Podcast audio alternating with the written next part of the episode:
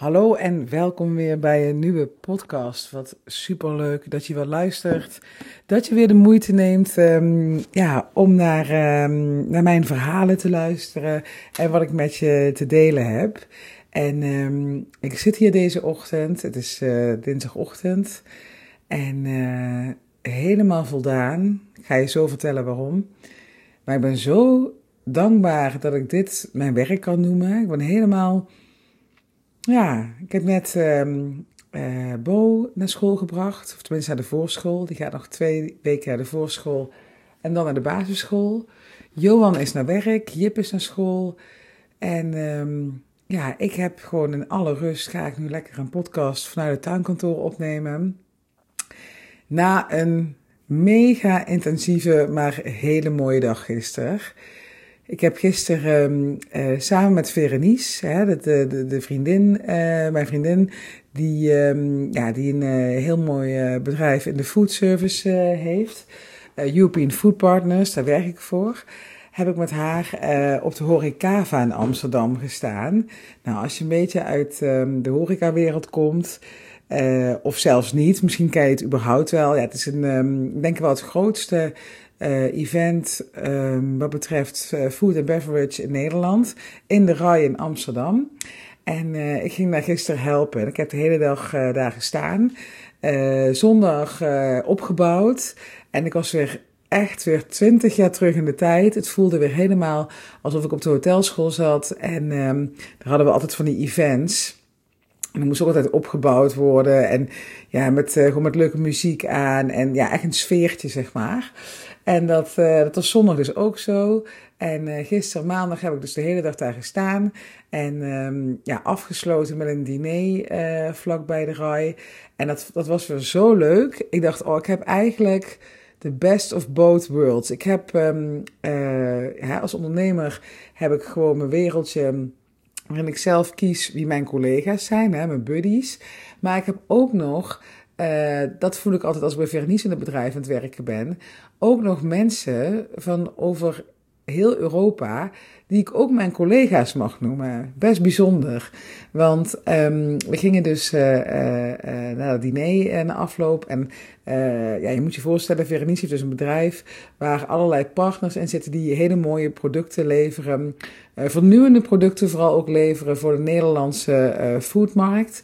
En nou, ik kan je uh, een voorbeeldje, een, een, bepaalde artichok die je op een plancha kan maken, die in drie minuten klaar is. Nou, dat is voor restaurants natuurlijk top. Hè? Dan kan je heel snel een, een gerecht serveren. Um, en zeker in deze tijd waarbij uh, personeelstekort echt een drama is. Ik heb het gisteren ook op die beurs, ik was er toch heel erg nieuwsgierig naar. Toch heel veel horeca-ondernemers gevraagd van, hey, uh, wat doet dat nou voor jouw bedrijf? Dat die energieprijzen omhoog gaan en het personeel wegloopt. Ja, het is echt een mega probleem. Ik heb echt respect voor alle bedrijven die nog staan en uh, na twee jaar corona en nu dit weer op hun bordje krijgen. En dan toch vol enthousiasme naar zo'n horecava komen en nieuwe ideeën op gaan doen. Dus uh, nee, zo'n artichok uh, zit dan in het assortiment. Maar we hadden bijvoorbeeld, ik stond bij de stand van een, leverancier die fruit in, um, vanuit Frankrijk in zakken uh, verkoopt, van vacuümzakken, waardoor het heel lang houdbaar is. En het is ook al gesneden, kan je voor kiezen. Maar dus ook weer enorm veel tijd in die keuken bespaart. En ja, daar, daar komt dus eigenlijk mijn hele zijn bij elkaar. Want ja, mijn achtergrond ligt in een hotellerie. Ik ben daar, uh, toen ik richting mijn dertigste ging, ben ik daar uitgestapt. Maar mijn hart ligt daar nog steeds. Um, maar uh, inmiddels ook bij het ondernemerschap. Dus dan komt het helemaal bij elkaar hoe uh, ook een ondernemer in de horeca, hoe, die nou zo efficiënt mogelijk om kan gaan uh, met de middelen die die heeft. Want je ziet dus ook heel vaak dat, uh, we hadden gisteren een chef-kok die kwam dan um, bij dat fruit kijken en die zegt ja, ik, ik kan het veel beter en ik kan het veel beter op smaak krijgen en denk ja, dat snap ik wel. Maar onderaan de streep heb jij ook een bedrijf te runnen. En uh, tuurlijk, hè, de kwaliteit is, uh, staat boven alles. Maar soms moet je ook keuzes gaan maken. En als hij dan uh, ervoor kiest om jouw tijd, die je dus bij wijze van spreken in mango snijden inlevert en die gaat stoppen in het vernieuwen van uh, nieuwe producten. Of dat je weer nieuwe gerechten op de kaart gaat zetten. Of uh, zorg dat de kaart strakker wordt. Hè. less is more vaak in restaurants.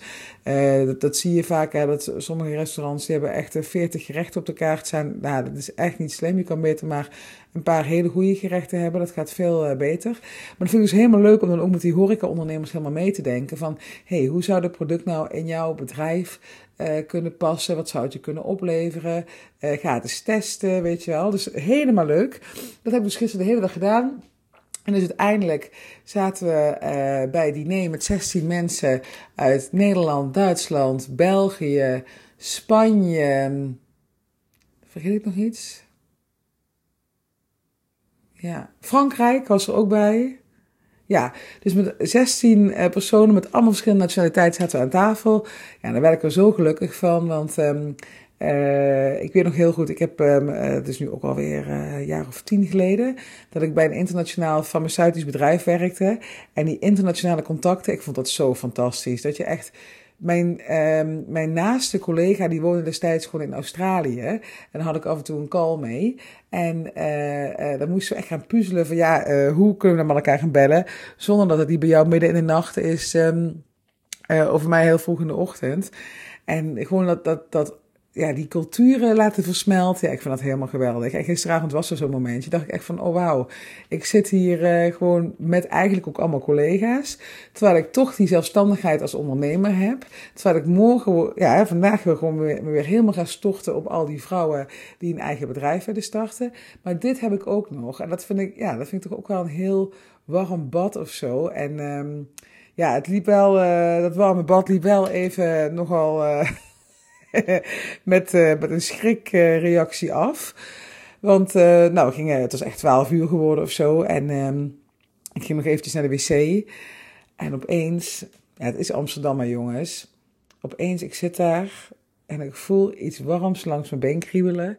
Ik dacht nog even, zal het mijn veter van mijn, van mijn, voet, van mijn schoen zijn? Het was echt een muis die, ja, is echt te goor voor. Die... die over mijn, ik had een legging aan, die over mijn, of panty was het, uh, die over mijn panty naar boven klom naar mijn knie. Nou, ik heb echt alles bij elkaar geschreeuwd en uh, die muis van me afgeslagen. Maar het was eigenlijk een heel schattig beest, maar wel ook met een enorm lange staart. Waardoor ik ook echt dacht van, godverdamme, ik heb gewoon een rat over me heen gehad. Maar dat was, het was gewoon een muisje en uh, nou, het was op zich wel hilarisch om zo de avond af te sluiten. Maar... Um, nou goed, dus ik was heel laat thuis en uh, ik heb thuis even nog een, uh, een, uurtje moeten afschakelen van alle indrukken. Ja, dan, ben ik, voel ik me toch wel zo'n introvert. Hè. Ik heb de hele dag met mensen staan praten en doen en uh, enthousiast over het product verteld. Maar ja, dan einde van um, de avond ja, ben ik gewoon mentaal ben ik echt helemaal op. Dus heb ik een uurtje hier op de bank gezeten en toen ben ik uiteindelijk volgens mij pas om half twee gaan slapen. Maar ik voel me ja, boven verwachting goed en dus ook maar goed ook, want ik ga vanavond weer mijn webinar uh, geven. Wat toch ook altijd wel intensief is. Al met al, hè, dat, uh, ik ben niet zo'n avondwerker. Uh, dus ik ga ook na, van, na deze week, ik geef het webinar dinsdag en donderdag.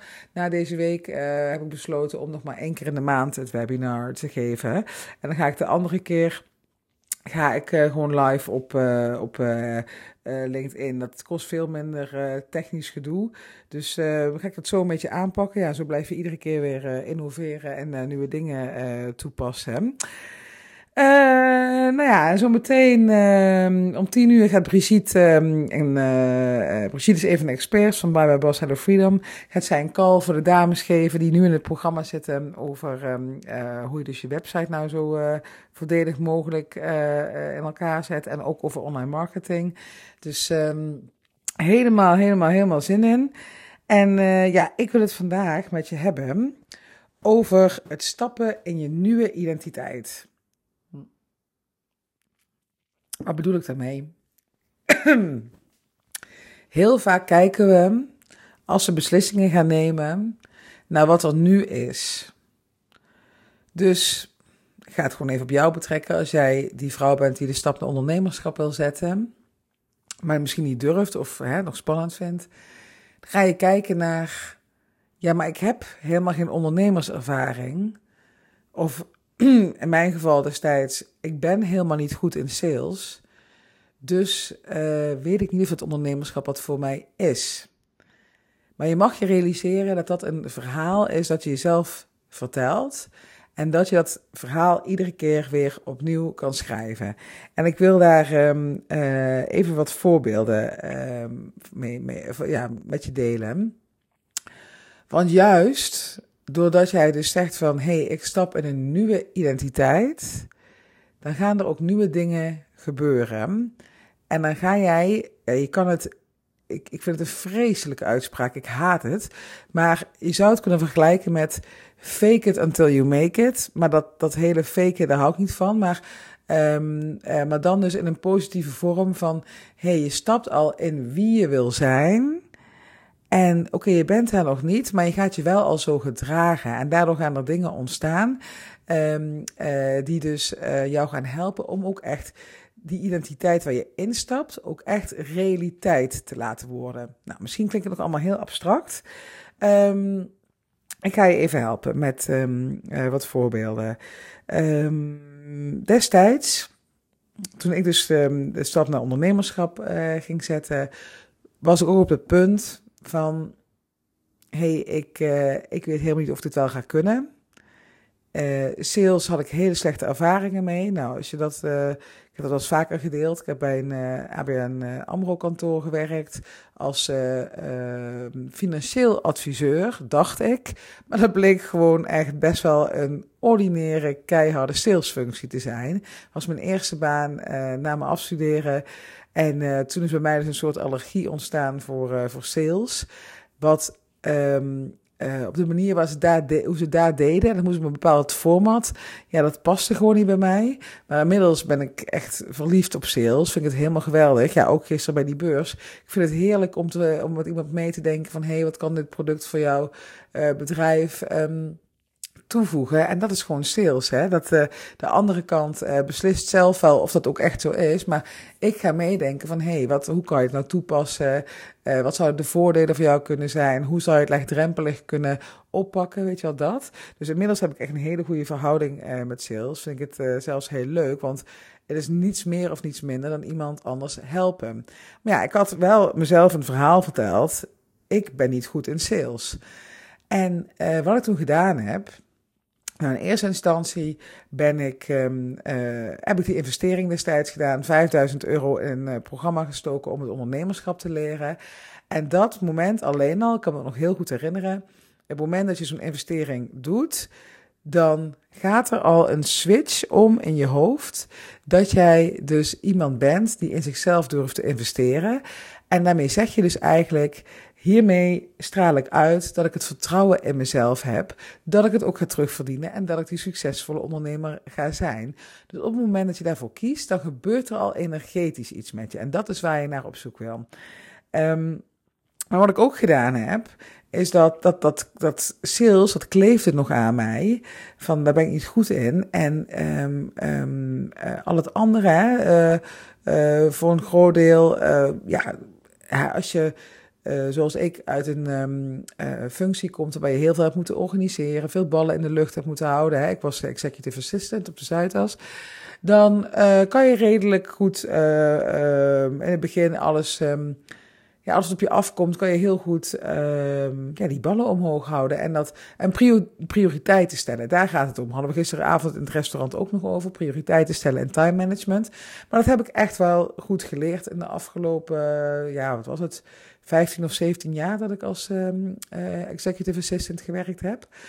Um, dus dat, daar had ik allemaal niet zoveel moeite mee. Ik wist wat ik moest doen. Ik wist ook hè, met mijn verzekeringen. En uh, nou, gewoon alles wat ik nodig had in het ondernemerschap heb ik me laten leren. Maar dat sales, ja, dat, dat was ik me van bewust. Dat is een skill. Dat moet ik, daar moet ik iets mee.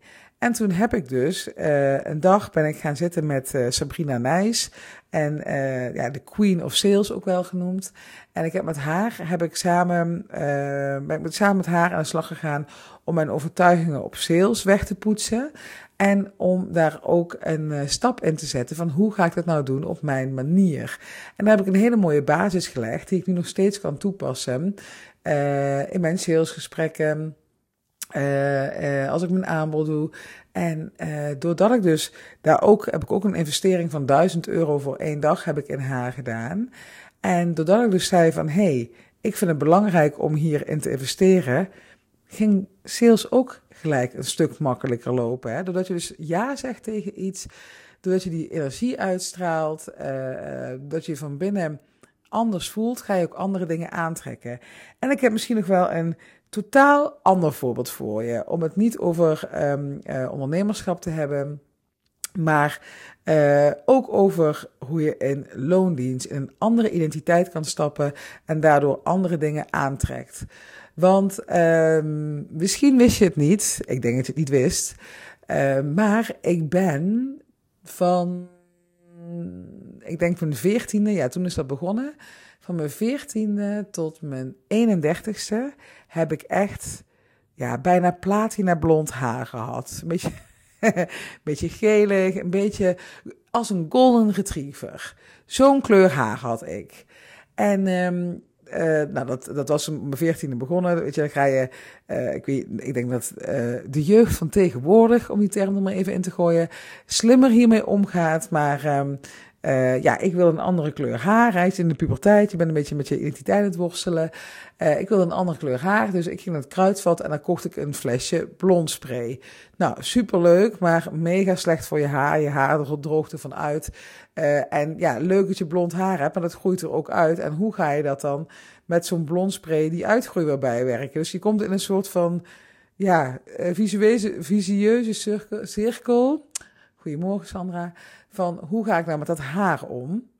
Nou goed, dus ik heb dat eigenlijk van mijn 14e tot mijn 31ste uh, standaard uh, geverfd, uh, highlights gehad. Nou, echt gewoon best wel heel blond, ja, blonde krullen gehad. Ik had toen nog wel wat meer krullen dan nu.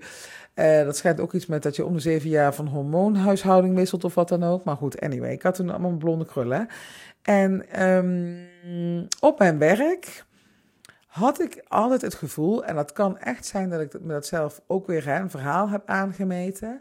Maar ik had het gevoel dat, uh, dat ik met iedereen. Uh, ja, ik was ook echt een soort golden retriever. Ik kon met iedereen heel goed opschieten.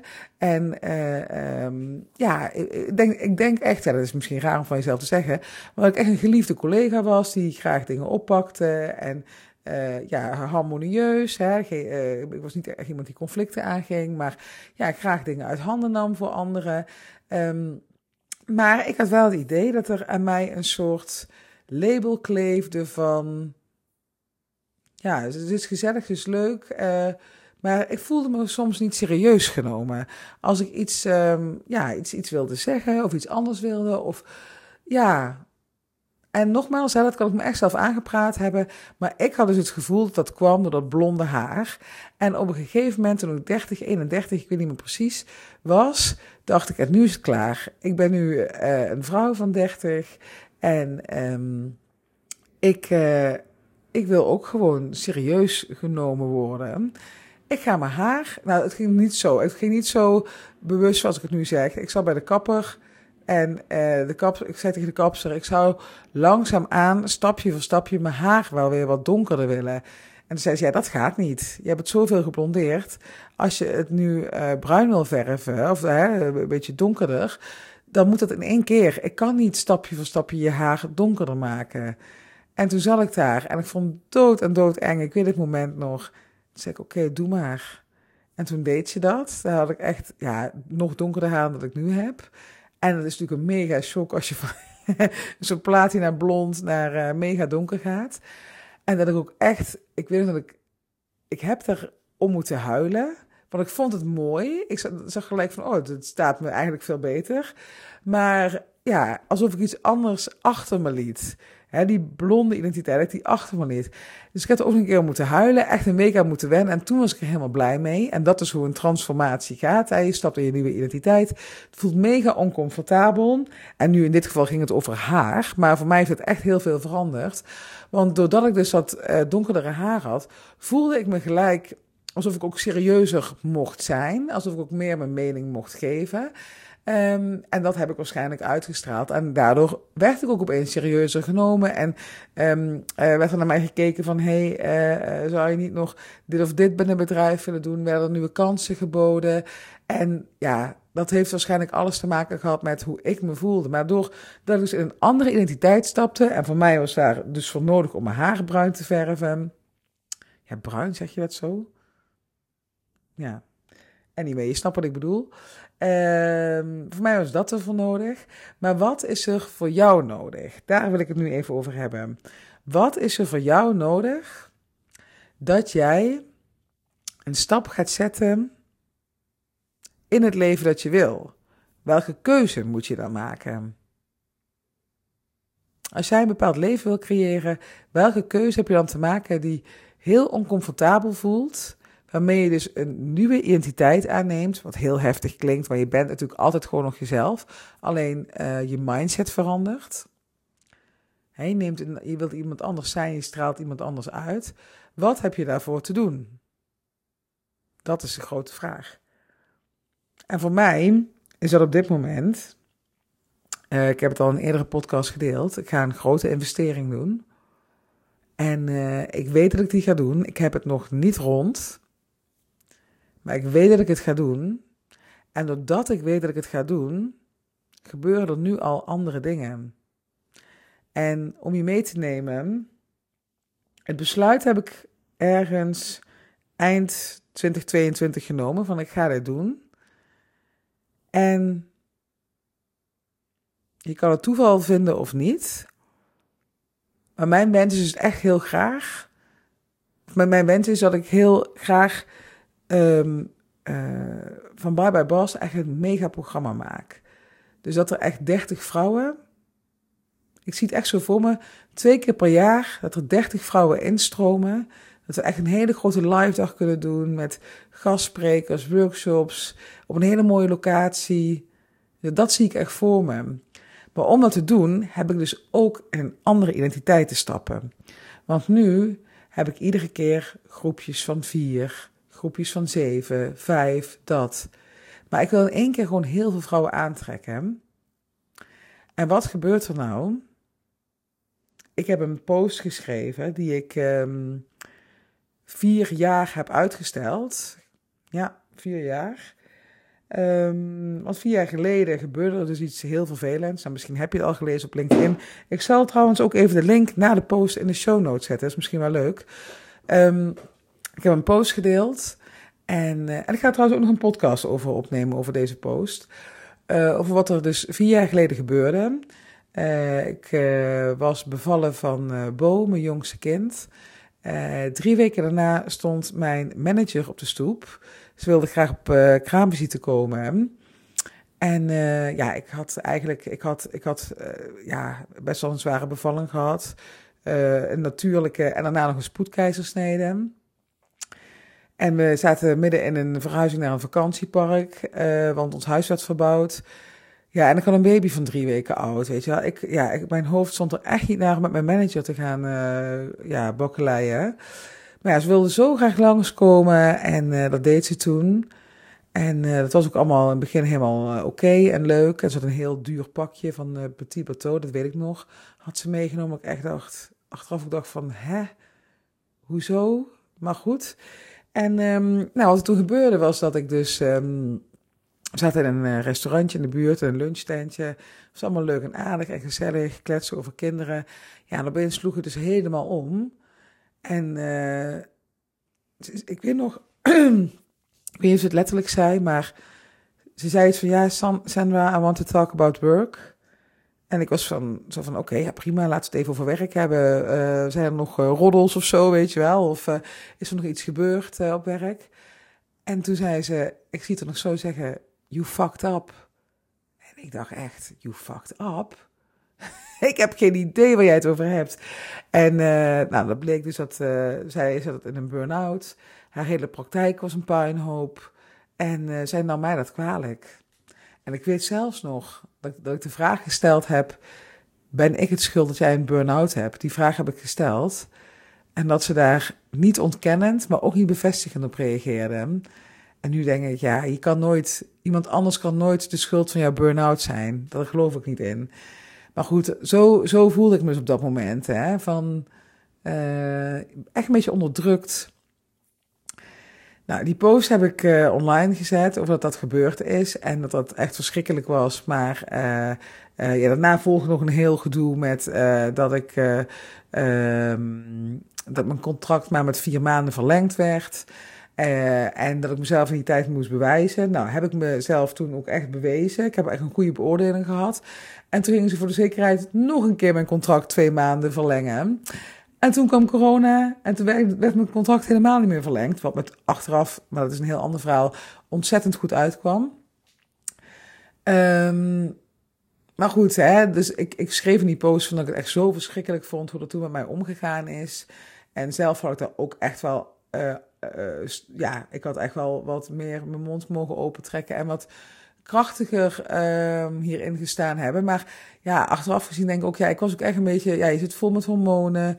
Uh, ja, er gebeurde van alles privé, hè, met, met die verhuizing naar, naar het vakantiepark, het huis werd verbouwd. Ja, ik was ook echt niet uh, de kracht van mijn leven, zal ik maar zeggen. Dus dat is toen allemaal gebeurd. En in die post schreef ik dus van, en dat ik ontzettend dankbaar ben voor dat moment, hoe K het ook was.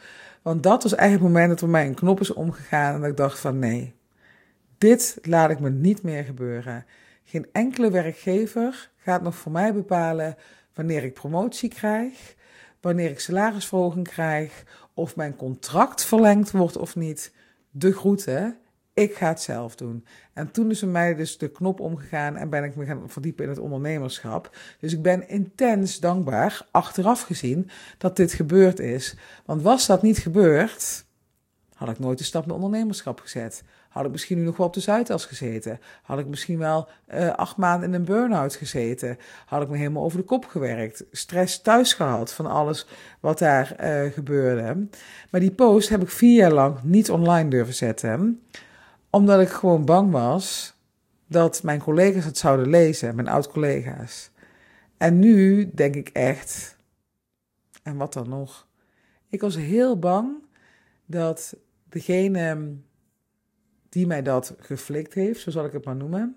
Nou, mijn manager van de, destijds, dat zij me zou bellen en me ter verantwoording zou roepen. Zo erg zat ik dus nog in dat, toch nog in die loyaliteit op de een of andere manier, die werkgever. En uh, ik was daar heel bang voor. En nu denk ik van ja, bel maar. Ik, ik ga graag het gesprek aan. En uh, dit is ook helemaal niet dat ik boos ben of uh, haatgevoelens heb. Totaal, totaal niet. Is het echt vooral alleen nog maar dankbaarheid op dat dit gebeurd is. En ik denk dat zij waarschijnlijk inmiddels ook anders op deze situatie terugkijkt. Maar de essentie van het verhaal, doordat ik dus nu na vier jaar dit heb durven zeggen en kunnen zeggen in een post op LinkedIn. Ja, het is bizar. Deze post is, uh, ik heb vanochtend voor de laatste keer gekeken. Hij is 200.000 keer bekeken. Uh, ontzettend veel reacties gehad. Ook privéberichten heel veel. Van vrouwen die zeggen van uh, wat goed dat je dit deelt. Want mij is ongeveer hetzelfde overkomen. Nou, ik heb verhalen gelezen dat echt de tranen in mijn ogen sprongen. Over bijvoorbeeld een, uh, een dame waarvan haar kind. Ja, ik, als ik het vertel, ik word er weer nou, helemaal kriebels krijg. Dat haar kind kanker had. En dat haar werkgever, ja, laat ik het zo zeggen, totaal niet supportive was hierin. En dat ze uiteindelijk um, daar ook geen vast contract gekregen heeft, maar ja, een soort van ontslagen is. Een vrouw die vertelde dat haar kind niet gezond ter wereld kwam en drie e weken eerder dan gepland geboren was. Uh, en dat de werkgever dus ook verwachtte dat zij dus ook drie weken eerder weer haar werk zou oppakken. Nou, en zo, ja, ik denk dat ik misschien wel veertig van dit soort verhalen, die in de comments van die post staan, maar ook in um, ja, mijn privéberichten, wat niet iedereen wil natuurlijk delen. En door die post heb ik dus ook, kwam ik er dus ook achter dat twee vrouwen heel dicht in mijn netwerk, maar die ik pas heb leren kennen na uh, uh, dat dit gebeurde, uh, dit ook hebben meegemaakt zelfs twee keer iemand, echt iemand uit mijn directe netwerk, maar er wordt amper dus nog over gesproken, want je schaamt je er ook voor, hè.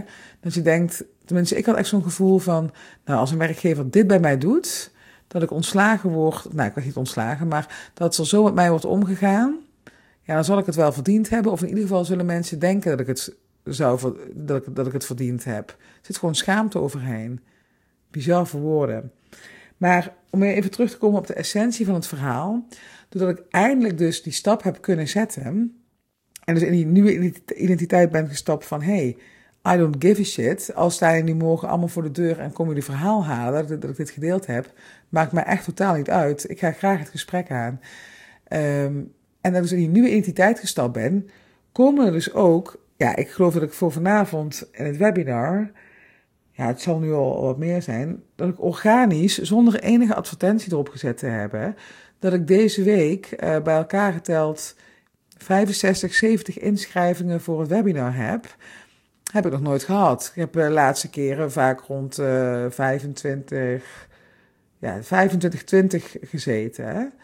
Uh, en nu uh, uh, zo'n enorme groei. heel veel volgers die erbij zijn gekomen op LinkedIn. Vrouwen die mij connectieverzoeken sturen.